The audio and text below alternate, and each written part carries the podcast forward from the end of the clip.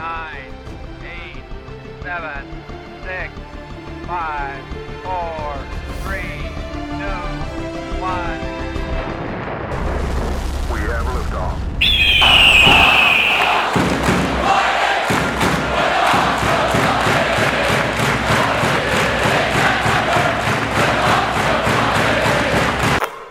Hello, ladies and gentlemen, and welcome to Hawk Talk. It has been a bit of a hiatus since our last episode together, but here we are. Uh, I'd say we've never been chipper, but that would be a lie. We we lost since we last talked, Tony and I. We we lost we lost a few games. Uh, we we went down to Florida, lost two tough ones to Georgia, then another tough one to South Florida. Went home, I'd say we kind of stole one from Penn, who seemed like they played better the entire game. Uh, just sort of lost the game at the free throw line. Then we lost to Fairleigh Dickinson and Temple. Fairleigh Dickinson by 17. Brutal loss to one of the the, the lower ranked teams in the nation. And then Temple and somehow pulled out a win against a team that has a better Saint name than us, potentially, arguably. I mean, I like to say that. But Tony, how are you doing uh, after after this hiatus that we've been going? Like I don't know, it's been so long. How you how you doing? I'm doing great. Uh, not to get too theological, but I don't know if we can go against Silent Saint Joseph, especially in this time of Christmas. This is his holiday, and I understand the papist you are. You like Saint Peter, but um, and your name is Peter, of course, both. but um, it's good. It's been a while, and I've missed the show, and I, I think fans will notice the fact that our content and my content as well um, with both this show and with A10 Talk has been down. And that's because life's kind of getting back to normal, Pete. You know, we're going at like, I have to go to the office every day. You're going to school now. So hopefully we'll ramp it up a little bit better, um, especially as I'm actually going back to Philly for three weeks uh, for the end of December. So I'm going to be at the games, going to be a little bit more different. I'm definitely getting a press pass for these games coming up.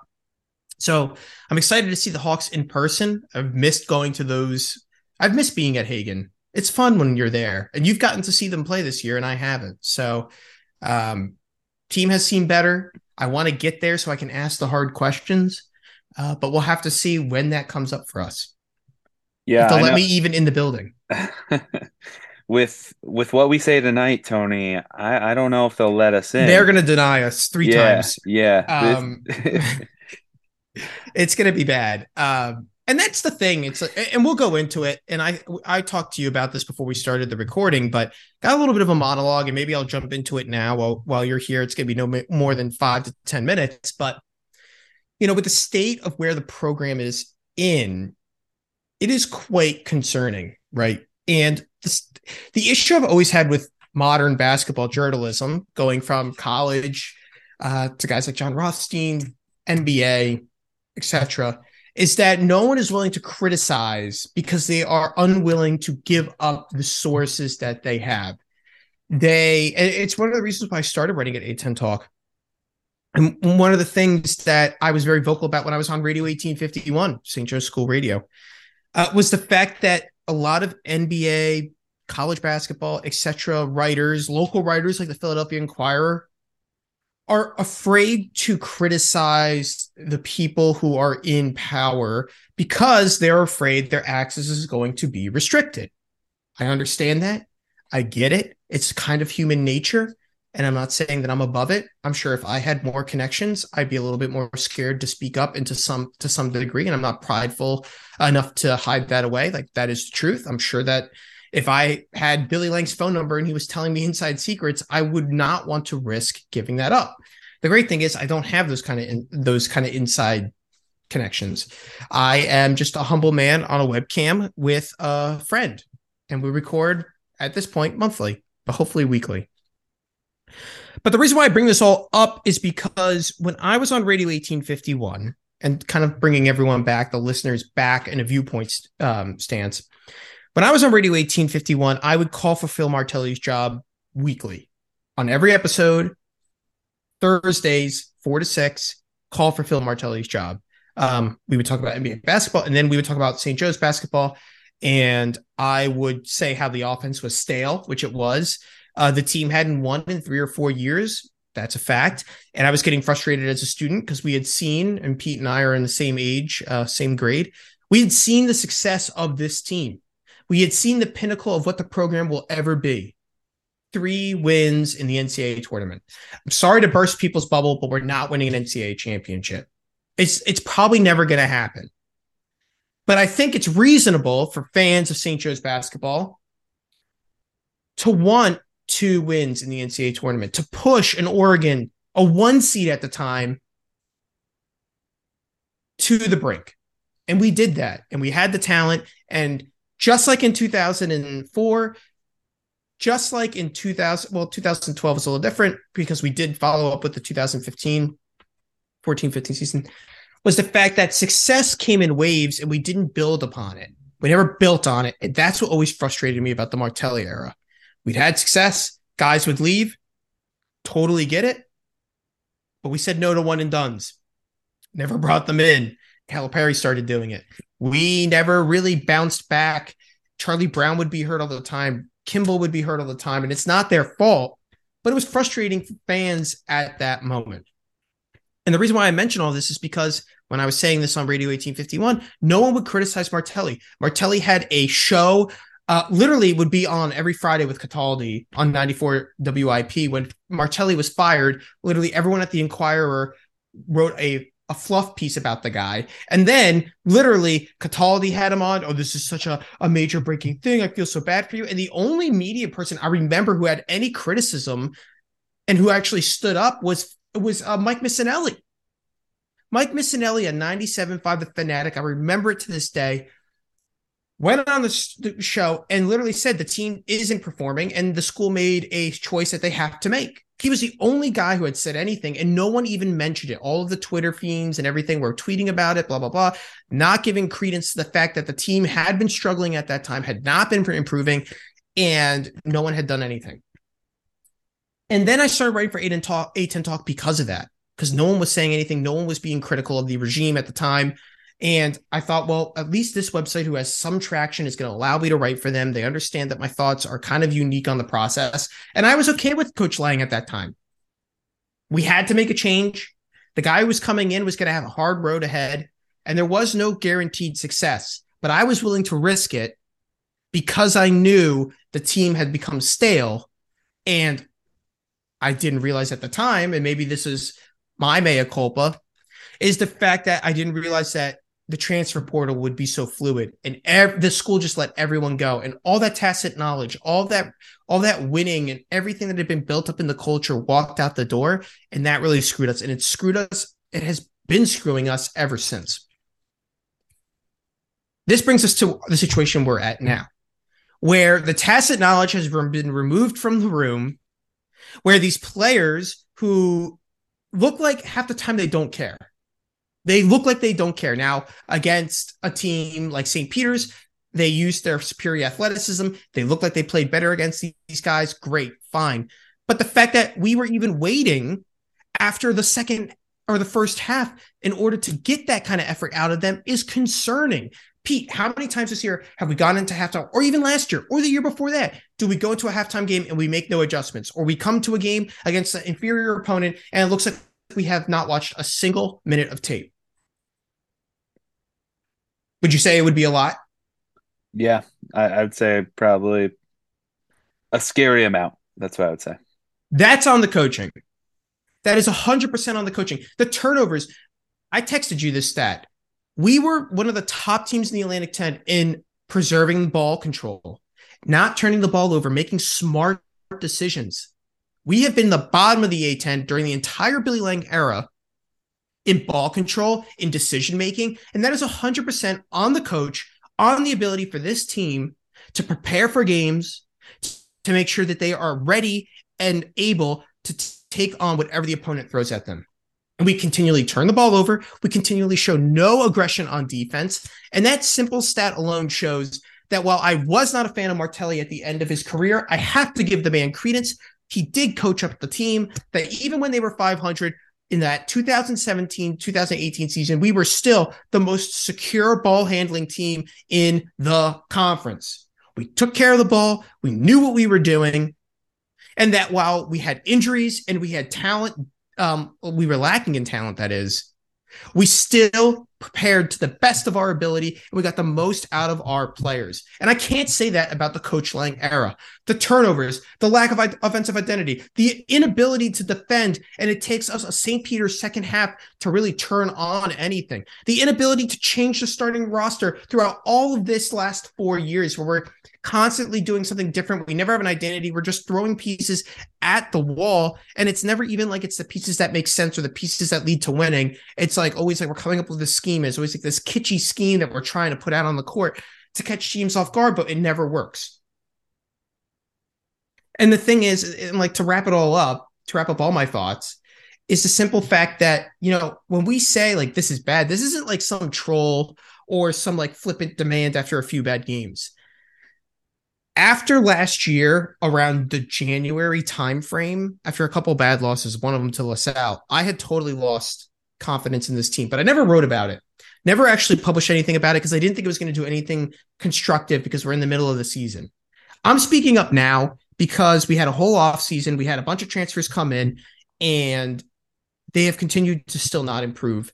And we're going to talk about what um, Matt Gifford had said, and we'll go back and forth a little bit on that later in the show because he has a different take on this because it's a younger team. But personally, we've continued to have turnover. Yes, it's a young team, but in college basketball, you're always going to have young players. You only get to be there for four years, and they're always going to be the same age group. It's this inability for the coach to get the team prepared, to bring in the right pieces, and to put them on the court at the same time every game. That is frustrating.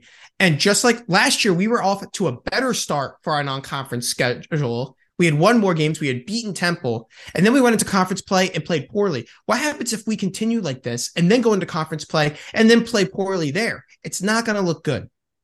So I guess the simple and to wrap it up, the final point is it's time to hold Coach Lange uh, accountable. We're going to say it on the show a lot more. We're going to be a lot more vocal about it because I had patience to start, but that has clearly worn out on my end and I continue to get frustrated and I continue to see the same thing over and over again. And I don't see improvement. And it's time. It is time to say, this is it. This is the final year. Jill may have to fire Billy because it has to protect her job, or Billy and Jill may go together. Who knows? We don't have a president either, which is another problem with the school. Or all of a sudden, we're at the same level LaSalle was two years ago when they didn't have a president. We need to figure out what our identity is, not only as a basketball program, but as a school. We need to execute on it. And if we're not winning, just because, just like in my job, if I had four years of not hitting my quota as a sales rep, I would be fired.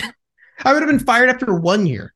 So why is it fair that Billy gets four? And I understand, oh, you're calling for some guy's job. Not ready to call for his job, but it's time to start considering it. Oh, he's got a. I understand he's got a family. 100% understand that. But if I performed at the 20% win rate that we have, I would have been fired from my own job, and my employer would not care about the empathetic thoughts of how that goes down. So I think it's reasonable and charitable for us to give this guy four years and now start to not start to hold him accountable because there are people out there who've been holding him accountable from day one and they've been right about it and I have been wrong. But now it is time that we must be unapologetic about it and we need to be brutally honest because four more years of losing, and everyone goes, "Oh, who are we going to hire? Who are we going to bring in?" I don't know. That was the same question we had when we fired Martelli.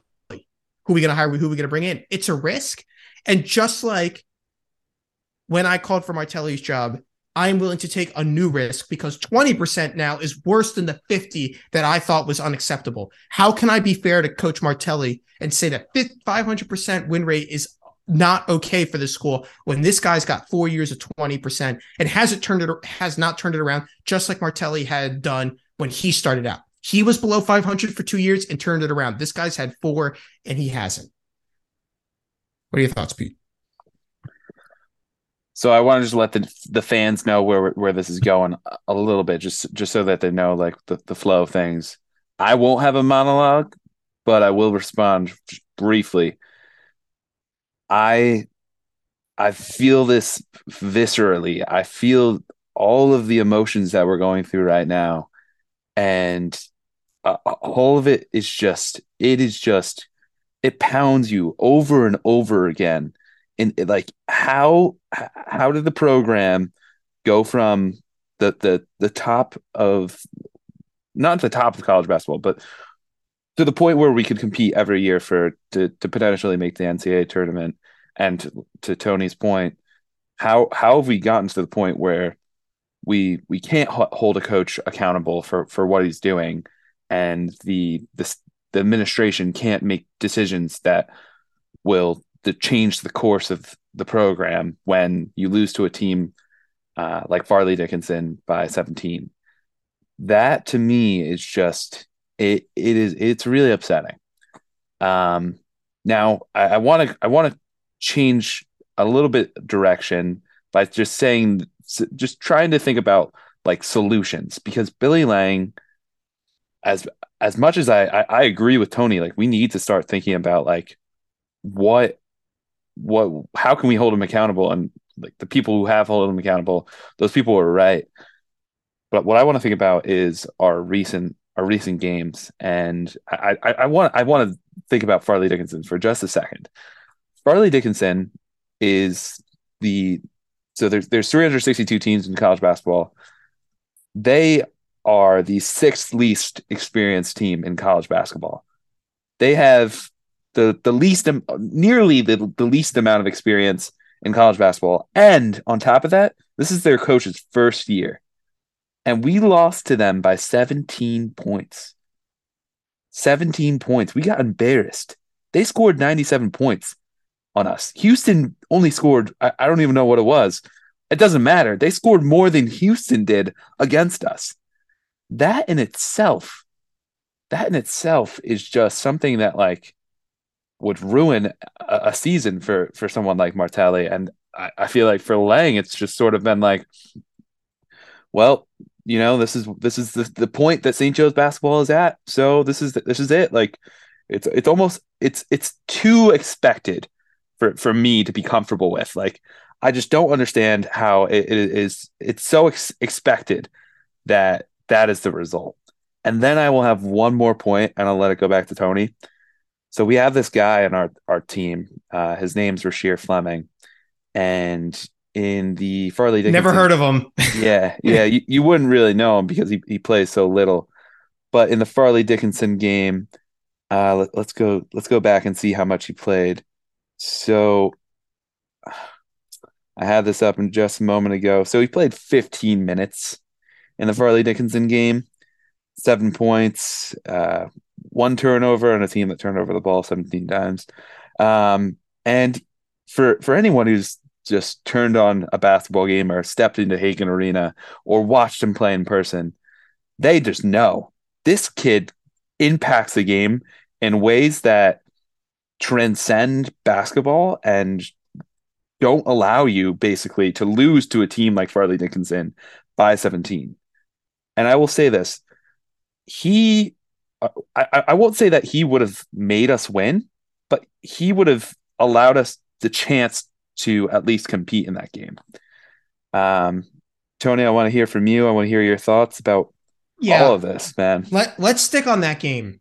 Yeah, let's stick on that game. Um, first of all, it goes back to the point that I was mentioning in in the start, where you as a team have to make the right decisions. And when you make poor decisions, you allow a team with inferior talent to come in and beat you. And it's not even like it's a team that has this well established identity. They've got a new coach. The, the old coach left and has the Seton, doesn't he have the seat? I believe he has a Seton Hall job. Correct me if I'm wrong on that. Um, but it's like you, you don't have a scheme, you have new players on the court. And when I, we were playing against St. Peter's, I thought, oh my gosh, like this St. Peter's team, we dismantled St. Peter's in the second half when we actually cared. They beat Fairleigh Dickinson by like 10 points when they played them. And so when I see all that, I just go like, it's it's coming down to like, do we care or not? You can tell by the way they carry themselves on the court. You can tell by the way that they act. They flipped the switch on St. Peter's and they were a defensive machine now, to your point about Fleming, We're not going to be able to play him for I and I wrote this in our pre write up. How do we play Fleming 40 minutes? Like we need to play him 40 minutes. I do not doubt it. The problem is he does have injury issues, right? So we do have to be careful. We have to be prudent in our decision making with where we put him. But boy, I'm pushing the limit. If I'm Coach Lange, my job's on the line, getting paid five hundred thousand dollars a year, whatever. I, I, forget what the exact number is, but you can look it up in the the actual records of the of the school because they have to publish it. He's making good money, you know. Um, I'm finding a way to play that boy as much as possible. That's a I'm not even a boy. I'm playing that he's a grown man out there because he's by far the best player on the team. He makes the best decisions. He has the most basketball awareness. He has the great physical attributes. He's a defensive machine and he shoots threes.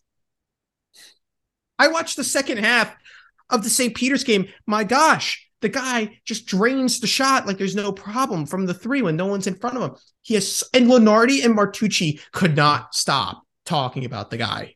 They were literally going off on he reminds me of this guy and this player and all these things. And it's like, fellas, yeah, he does. Like he's that good. And we're playing him 15 minutes against a Fairleigh Dickinson team that which we don't give a sh- like a crap about. I had to censor myself there a little bit. Don't want to swear. It's a family show, but it's bad. That Fairleigh Dickinson loss was bad. And we had every right to call for Coach Lange's job that moment that it happened. I don't care that we got a rest of the season to play.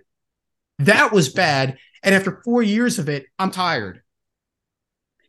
Yeah, and then and then on top of that, we, we like the the Fairleigh Dickinson game was it was so so bad. Like, first off, the first half, okay, the, the first half, I, I was like, all right, Fairleigh Dickinson, they're ahead. It's going to happen. Right. Sometimes. Right. Sometimes you get off to a slow start. We're young. I, I was finding the excuses. But but then it, it, it, was, you know, five minutes into the second half, and I, I'm looking at the scoreboard and I'm like, things aren't changing. Um, and then Rasheer gets su- subbed out of the game, and then things just go off the rails, just off the rails. Which, after losing two in Florida, I just didn't foresee happening against a team like Fairleigh Dickinson. Like, how does that happen? And going back a little bit to Rasheer, like, like you said, if if I'm B- Billy Lange, he must not he must not be playing for a job, or else he's stupid. Because, like you said, I am playing Rasheer until like he's like, Coach, I literally like I can't walk. Yeah. I I just don't understand. I so Rasheer, if we look look a little, you don't even have to look, but if if you if you're an idiot like me and you want to look because you're you're just so certain that he's ama- an amazing player so he has an offensive rating of it's it's like fourth in the nation. He obviously he doesn't play enough minutes to be considered in the the rankings of offensive rating, but he's a he's ahead of Hunter Dickinson. Like he is, he just gets it done. You don't you don't you don't get players like Rasheer Fleming at St. Joe's. And what I'm worried about is that he doesn't seem so injured. You don't just you don't play the way that Rasheer plays injured. And if he is injured, okay, fine. Like that'd be nice to know about. But I'm concerned at this point, honestly, Tony, if I'm being completely honest, I've said this before. I I am concerned that Rasheer Fleming could get scooped by a high major program because Oh, it's gonna happen. It's just and that that is the most daunting thing to me because he's better than anyone we're bringing in. He's he's better than any player on this team right now. And you, we got to give Pete credit you were like way on this before anyone else. like you like play the tape, look at the tweets from the summer. Like you were high on Rasheer from the get go. You knew what you were talking about. He just he has this you, but as soon as you watch him, you understand why. Right, it's tangible. Like, it's, it's literally magic. It is. It is magic. You. It, it, Magus. It's the Magus. It is the Magus. he. He is the Magus. He makes me want to live greater. I watch. I watch him play, and he against Houston, he he was at the top of the one three one or whatever that that that zone is that Billy plays that we sort of press. I think it's one three one. He's at the top of that zone, and he had Houston players looking scared because of his length and his physicality. The turnovers alone that he was generating, tipping balls, making sure that like inter- inter- interrupting passing lanes alone in that game. The energy of the team in that Houston game was unbelievable when he was on the court. And then he, the minute he stepped off, all of a sudden our eight five point margin went away after we had climbed back. Like it, we were dominating the second half of that game. We were going to close it. Yeah, they they literally scored. I was I was with my brother in law, and he was like, "Houston, they they haven't scored this half. Like they scored four points Yeah. after like annihilating us the entire game. It, it doesn't take much to see what Rasheer does, and everyone's talking about it. Everyone is talking about it. the solution is Rasheer. Like We got to make t-shirts. the solution. he he is like we don't have to trust the process. He he is the He's the solution. He's the solution. Right. He's not the answer because that's AI. Yeah, yeah, that's- he's that's the AI. solution. Respect to AI. He is the solution. Um, jeez, man. Fairleigh bad. Dickinson. It was bad. it's and it- bad. And we got to air our Festivus is coming up. We have to air our grievances. and the feats of strength are coming up soon when we play Villanova. But um yeah, it was not good. Not so appa- apparently we lost to like Fairleigh Dickinson in the past. Like this isn't our first time losing curse. losing The Christmas Farley. curse against Fairleigh Dickinson. Yeah, Charles Dickinson's a Christmas carol. It's a it's a Fairleigh Dickinson carol. our first matchup was back in 2014, November 2014. We lost 58 to 57. That's that uh, that's okay compared to what we just endured. But that was a team. Uh, Wait, we said by 20. oh geez, man, I don't know. That team had Langston Galloway, DeAndre Bembry, Ronald Roberts. Ah, and man. Roberts is who the one Roberts is the one they're comparing Rasheer to. yeah, You know, that's what uh Martucci and uh oh why am I blanking? uh, Lunardi. Lunardi are comparing him to, which I mean I kind of get, but I don't want to say it, but I mean, I, I- I'm thinking it. He's bet. He's better. yeah, that's what I was gonna say. It's like let's not compare Rasheer to that. He's better than that. and he like Ronald Roberts. He had like a professional career. Like he was a good player. yeah, hundred percent. Um, but he's no Markell Lodge. Markell Lodge. He Markel Lodge is the arguably the best the best jumper I've I've ever seen. the best pre-game game jumper. My man ran the layup lines like it was no one's business. Windmill jams all day long in the layup lines. You thought, oh my gosh, it's going to happen in the middle of the game. Never happened. Never saw the court to do a windmill jam. He's almost like the opposite for Rasheer in, a- in a sad way. In a sad way. So much potential. Literally had the size of LeBron James. Literally six eight, jump out, jump out of the building, Like oh windmill my- jams. Who is this guy? I remember freshman year seeing him. Oh, sheesh, this guy is huge. Yeah, it's like, oh, Massive. We're we're, we're set. built like a house. Yeah. Uh, finally, Little we did have- we know. Uh, little, little do we know. If you told me that we'd lose to Fairleigh Dickinson by 17 this year, I would have just. Uh... I would have been like, why didn't we play Lodge more minutes? Like, Tony, he hasn't been on the team in years. Oh, I, I don't didn't think. I don't think I've. I've. I, I said this to Tony before the show. There's never been a point, yeah, in Billy Lange's career that people have wanted him fired more than now. I would say. So it- that's saying a lot. yeah, yeah, That's that's saying that's a saying a lot. lot. Like we've been pretty. Things have been pretty rough. But let me ask you this. Let me ask you this. And I need an honest, genuine answer. And you got to give it to me. You, yep, you got to give it fast. All right. So, Okay. so we play Villanova on Saturday. If we win, do you for is all forgiven? No, Uh, yeah, No. fair enough. Fair enough. not as all forgiven. That is not good enough. He win. He goes to the final round of the A10 tournament. I'll give you the grace. But a win against Villanova with a with a coach who, uh, like, I mean, they've struggled a little bit with the change, which is totally understandable. um, no, not not good enough. Not good enough. You need to win the Big Five, and you need to like make a run in the tournament for me to be confident that you're gonna be the future solution. Excuse me. No, I- Which I don't think he is. I, I don't think for for me all wouldn't be forgiven, but it would make everything so much better. Like I, this is a Oh, week, yeah. this is a weak year for Villanova, and of all the years that something could happen, I don't even want to say anything. Actually, never mind. But Pete, think of it Yeah. like this. Think of it like this. We had four years to gear up for this situation. Mm. Villanova has removed their co- like their famous coach has left, and we've had four years to build up a recruiting, get ready, and put the players in. And we've played them three times. We played them close to one year. We've had good times. We've had games that we've beaten um, decent opponents at. Like we should be building towards this. It's been four years, and we're ready to go. And we're going to pounce when Villanova takes a step back, and we look like crap. I think that's what pisses me off the most. We've wasted all this time, and when we did move away, um, we should have been trying to get better, and we haven't.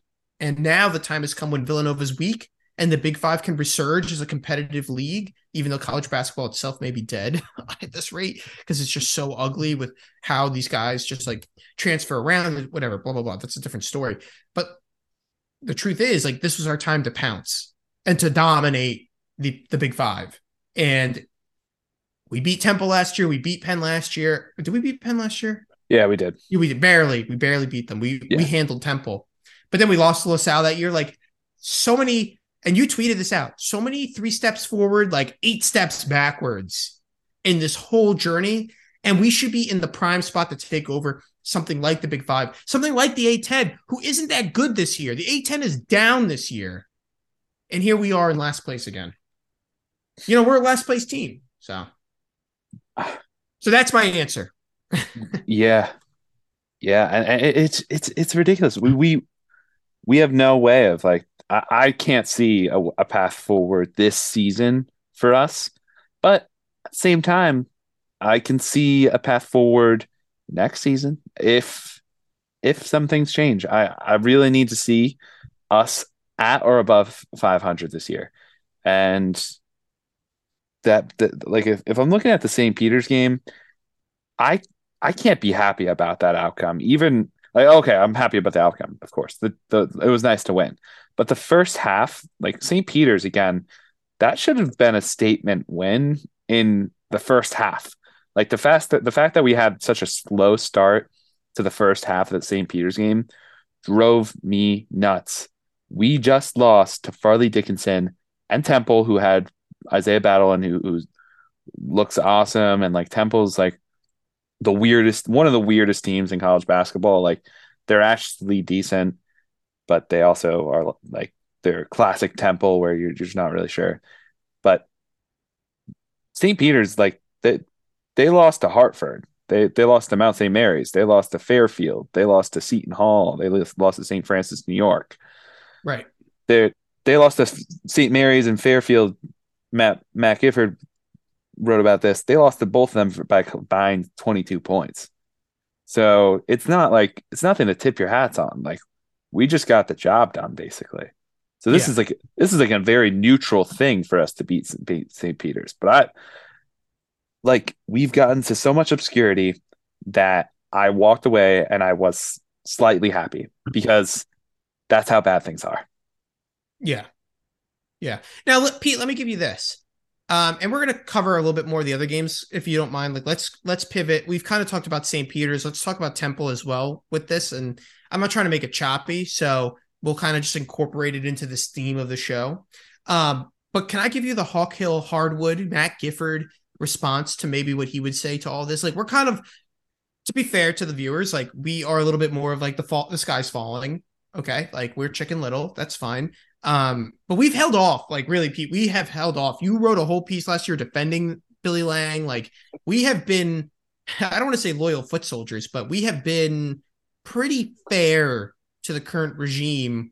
And they just, and to be honest to everyone, like we don't really get invited to things. Like we don't, we got invited to one closed practice, right? Didn't we get invited to one? The day before, the the night The before, day before they emailed us. like thanks guys. Which I mean, look, I really don't care. I'm just saying, like, I'm just being transparent with our viewers of like our status. Like, they know who we are, but I wouldn't say that we're in their pocket. Um, and if this episode meant that we never get invited again, I really I really wouldn't care that much. Um, so just laying that all out there. But let's go to a take that from Matt Gifford, Hawk Hill Hardwood, 24 7 Sports, friend of the show, very good friend of the show. Um, and he kind of takes a, a, step in a different direction. And I, I want to give credence to that viewpoint. Mm-hmm. So, Pete, if you don't mind, I'm going to read it out. Of course. Okay. So, this is from Matt as of uh, today. He rewatched the game. Six of the nine Hawks that got on the floor yesterday against St. Peter's were underclassmen, underclassmen that played 141 slash 200 game minutes. So they played 141 out of the 200 potential minutes. Underclassmen scored 53 of St. Joe's 73 points. Winborne and Fleming are freshmen. Greer and Klaczek have played less than a year of college ball, and Reynolds is a sophomore. The lows of this year have been low. Trust me. I get not I get to not only watch, but often rewatch and write about these games. It is at least mentioning just how young the team is. And next year, bringing in Christian Essandoko, sorry, Christ Essandoko, uh, Xzayvier Brown, Shawn Simmons, and Anthony Finkley. If this team isn't better in February than it is now, that's a big time problem. But with a team this young, I think it's what you're looking for uh, is the steady improvement and not an overnight success. So I think what Matt's saying here is they're freshmen. And this is kind of a take I had two years ago, but I'm like so disillusioned to the fact that this was something that we considered two years ago that we would make this jump from 250 to 500 to 750. Now we're like, oh, incremental improvement all over again. I feel like we're always talking about incremental improvement. That's my viewpoint. But Matt's viewpoint is um, if we do improve, if we do go into the A10 play and start beating, you know, for every three every three teams we play, we beat two of them to him, I to me that would be considered incremental improvement, especially over last year. Um, but I think that is the other viewpoint you can have on this team that is reasonable. I don't totally agree with it, but give credence to the thought that rookies are still leading the team in some regard, even though they can all improve and then leave next year because that's the landscape of college basketball. Yeah. So I I totally hear what Matt Matt's saying, and I think my day to day this that what he says is what I I tell myself because like I I want to be a I very much so appreciate the idea of just being a good fan and until for me until Billy Lange is no longer the coach of St. Joseph's University he's my guy because that's just what I feel like is the best path forward as a fan and I think our fan base needs to see a little bit more of this. And I appreciate that. What is really just really trying as a fan at the same time is that there's there's so I'm looking at KenPom right now. There's six more games that we're projected to win for the rest of the season, and we've only won one. We've only won four games against three three of the four games were against incredibly terrible teams. Like they're not good teams. Nope. So I I, I see what Matt's saying, and I, I really appreciate that. I just think same time it's pretty hard.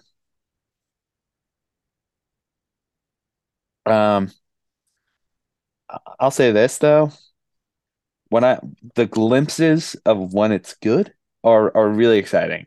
And to Matt's credit, like I, I really appreciate him for being an optimist because I think it's it's really nice when you do think about like, wow, like if you if they can figure the defense out where it's a one three one and you have someone like Rasheer who can really impact things and then Erik Reynolds who's top fifty in the nation in scoring right now and you know if Christian Winborne can put things together and then you have Krista Essandoko and some really good recruits coming in maybe things could be get pretty exciting. Um, we barely knew what Rasheer was about. What are these other guys about? And I think, like at the end of the day, like if you look back at the the records of different programs in, in college basketball, and, and in the A10 particularly, you don't really care what their their records were in an off year. You don't look and you're you're like, oh, they they lost most. Uh, uh, you you look back and you say, oh, they're below average or maybe they're above average. So that gives me some some perspective where it's like, all right, this is just another off year. We know it's coming. We know we have really nice things lined up. Now let's see if we can actually play basketball the right way. Let's see if we can limit turnovers. Let's see if we can learn how to have a defensive identity on a consistent basis. Basketball is a full four, 40 minutes of basket. It's a, it's a 40 minute game. You, you can't just play anything less than that. College basketball, the players are too good. The talent is too good. Kids want it too much. No one's doing this for just just for the for fun. Kids are coming out to compete. 100%. And as soon as we can start to like play the game the right way, that's that's what I'm looking for this year. I think one. One player who plays the game the right way, by the way, you might not have heard of him. Doesn't play much. Rasheer Fleming. Never heard of him. Who? You're just gonna I, I, we're just gonna that. keep beating. That's gonna be the joke all year long. You'll be like, Rasheer Fleming scored 20 points, and I'm gonna respond, Who's Rasheer Fleming? Guy plays like two minutes. Um, that's funny. Six turnovers in 105 minutes played on a team that averages like in an ungo- like a, a crazy amount of turnovers. Yeah. And like I wrote this in the preview for St. Peter's. It's like, hey guys, Tony here, A10 Talk. This team fouls a lot. Please get to foul line. like, do not shoot three-point shots. Um, and they kind of did do that, but it was just like, I, I hope I'm not the only one re- recognizing that this is the like this is a fact. Like, brand new team, brand new coach. They barely know each other. They foul the ball a lot because they don't have a defensive unit. What are we going to do about it? Please do not shoot threes. Like, do old fashioned three point shooting for me. Bro, like there are times when we just seem like we we take the path of most resistance. Like like they Like some- Hannibal with the elephants over the Alps. Like, we didn't just take the boats to Italy. We're going to go all the way around and over the mountains, and then we're going to, you know, lose the battle. like someone's whispering in Coach Lange's ear, like, "Hey, like, give it down to Ejike every time. Like, that's a great move. Like, it, statistically, it's really good. Like, he's he's a big man and he'll catch the ball and be able to finish. And it's just never worked. Like, it has very little Yeah. little worked. Like his, I love Ejike. I we had him on the podcast. He's a great guy, and he he does what he does really well. He's not the type of guy where like he he should Got like be every post move in his back pocket. yeah, or just like we, he is the guy we go to every single offensive possession when we can't get something going. No, he's a pick and roll. He'll grab a rebound and put like an offensive rebound, put it back for us. He'll, you know, be open if Reynolds really penetrates the paint. Like that's the Mhm. kind of player, and that's all we need him to be. Yeah. But again, like, are we scheming around that? Like, no, we're not. Well, it seems like we've we sort of changed to Well, maybe we have the the, one, the Yeah, starting lineup has changed. Yeah, to yeah. Billy's credit. So to Billy's credit, like Ejike only played 20 minutes last game, so he must be in the doghouse right now. I was talking to a couple guys and they were like, "Oh, well, we gotta can we bench Ejike and then like screw over transfers like this?" Like, guys, when I was in college, I had my scholarship threatened take to be taken away from. They, he couldn't take my scholarship away, but he threatened to take it away for poor performance on uh, like because I ran a poor race. It's like, fellas, if you can say that to a freshman, I'm sure you can say that to a transfer redshirt student who's been at big time schools. Like it's trust me, it's okay to give this guy a little bit of encouragement to play better. Yeah, he understands. Like he's a very mature. I mean, he's like what at this point? He he has a very developed prefrontal cortex. He understands the long term decision making in the school. Come on, If if I as a sophomore was told if you run like that again, don't show up to practice the next day, then I think we can tell to him like, hey, you're not playing good enough. Like I'm not going to be scared to tell a guy who's Yeah. you know a grown man like, hey, you you need to improve. he's gonna walk away the with this this whole thing with two master's degrees and like free like room and board and like everything. Like he, he's doing he's doing fine. he, I mean, Oh, please come a- back on the show, HK. please, please. He's ah, he's got to turn. I mean, around. look, I think the whole point of this is it's just like what we've been saying. It's like it's okay to critique, but don't take it personally. Like we just, Yeah. we want you to do better. We are rooting for everyone to do better. We just we just want to win. I I, I think we've think been it's a like- reasonable request. we've been very genuine from the beginning from that standpoint where it's just like we we expect so much but we also we are We avid grace. avid supporters Yeah, we we have grace. We have understanding, but that doesn't mean I'm going to lie and say we're doing great. yeah i mean I can't do that. I cannot tell a lie. yeah Peter chopped down the cherry tree. so I wish we did. If we had beaten Temple, that would have been a cherry, a cherry tree that we would have chopped down. There we go, the old cherry and white. that would have been nice i think this podcast would have been a lot different if if we had beaten Oh. temple Last year, beating Temple was so much fun. The Temple guys were, le- oh, see you later. See you next year. Yeah, we saw them next year. All right. They beat the shit out of us. oof yeah it was rough and uh, so one thing i've been thinking about and i i i, hesitate to say this because i Oh. love all right all right let me let me say this first love him as a player he's going to be really good i did the same thing last year to Kotspur and you were like peter shut up he's a freshman but it feels a little bit like christian gets the green the green light for for basically any shot he wants Uh, some of those three pointers were a little cringe. A little cringe. I agree. Like he went like oh for whatever from the three for a little bit, but he attacked the basket. I, I'm going to defend him. I'm going to defend him a little bit. He did attack the basket against St. Peter's really well. There's a couple and ones in there that were like very good, and his de- his defense is that good. Like he really can be a steals leader if he if he if he continues this energy. it's true um But I understand what you're saying as well. Like we, we need to improve that shot selection. Right, right. I just I just feel like as a freshman, I'm not even worried about him like making the shots necessarily. I'm just worried about like the psychological aspect. Like, should you really just let a freshman do that? Like you saw what happened with Cosper last year, where Bad. It was bad. it, got, it got bad. Like I think he probably needed some type of therapy this off season. And I'm wondering, like with Christian, I don't know. I, I just I just wonder for player development standpoint, is that the right move? That's that's what I've been thinking about. I agree. I, again, a reasonable question to ask and one that a coach would address. But we'll put it at that. Uh, do we want to go to the mailbag? I think we've covered everything pretty pretty well. Yeah, let's go to the mailbag. Okay, excellent. So this Hawk Talk mailbag is brought to us by Alsham. Uh, um, I miss Alsham. I am when I'm back in Philly, I will be eating there. And um, fellas, if you're listening to the show, we're looking for sponsors. Hello, we'd love to sponsor the lamb shawarma. That is my favorite. It's still my favorite to this day. And when I go to the St. Joe's Hawk game, Pete, maybe Pete, are you coming? You're not coming to the Philadelphia area- anytime soon. I'll be there for the the SLU game on the 31st. of December. Yes. Oh, it's the 31st. I know, I know. Brutal, brutal. But Okay, I'll I'll try to make it. I, I'm gonna have to. What time is that game at?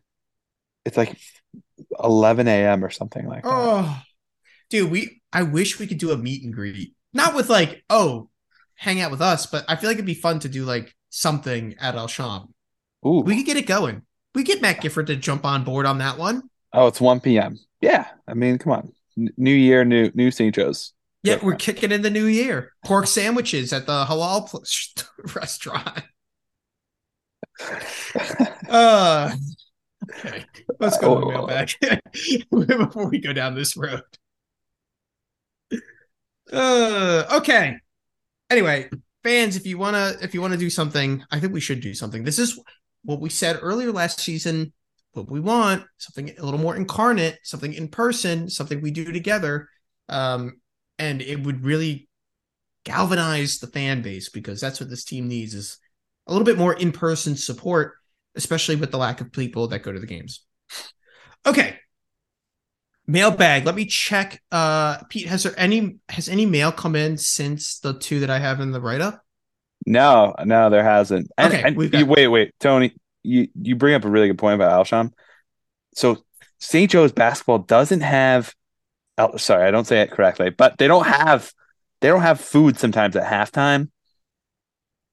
Yeah. Uh, uh, Alsham, if you're listening, this is a huge like. We need you. We Get the lamb spigot going in the stadium. Ooh. I want this smelling like a bazaar, Like a you're Middle talking- Eastern bazaar. bang the drum. No, bang the whatever the The, meat stick. the meat stick. Let's go. Come on. Can we wrap a gyro into the hot dog firing Oh, gun and fire it into the crowd? sure. For sure. Oh my gosh. The hawk is flapping his wings for a good purpose finally. Where was St. Joseph from? My man was from the Middle East. We're firing gyros off into the stands. My man was it's the Middle Eastern. He probably ate kosher. We're Oh, firing off the lamb gyros into the stand. here, you get a grape leaf. You get a grape leaf. You get a grape leaf over here. attendance would just peak. We'd be back at glory. The winds would come next. Like that would winning would proceed. We would be so confused because we would be like, oh, is it the talent? Is it the food? Which is it? Ima- imagine like at halftime, the Middle Eastern music starts to play. They're like, okay, everyone stand up. Al Shum is giving out the uh, gyros or the shawarmas being fired into the crowd. I, I don't need to imagine it. It's it is my dreams. It is beautiful. All right, we, can make, let, we can make it happen. I'll let you get to the mailbag, Tony. Oh, okay. Um, this is from John Yurkowski. Yurkowski. After a terrible, terrible non-conference performance this season by the rest of the Atlantic 10, so the other teams in the A10, are you still somewhat optimistic, Pete, about SJU and how they can compete in March in the Atlantic 10 tournament?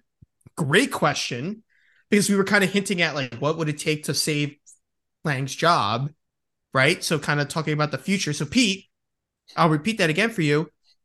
Even with the rest of the A10 performing poorly, can we feel confident about the Hawks come March?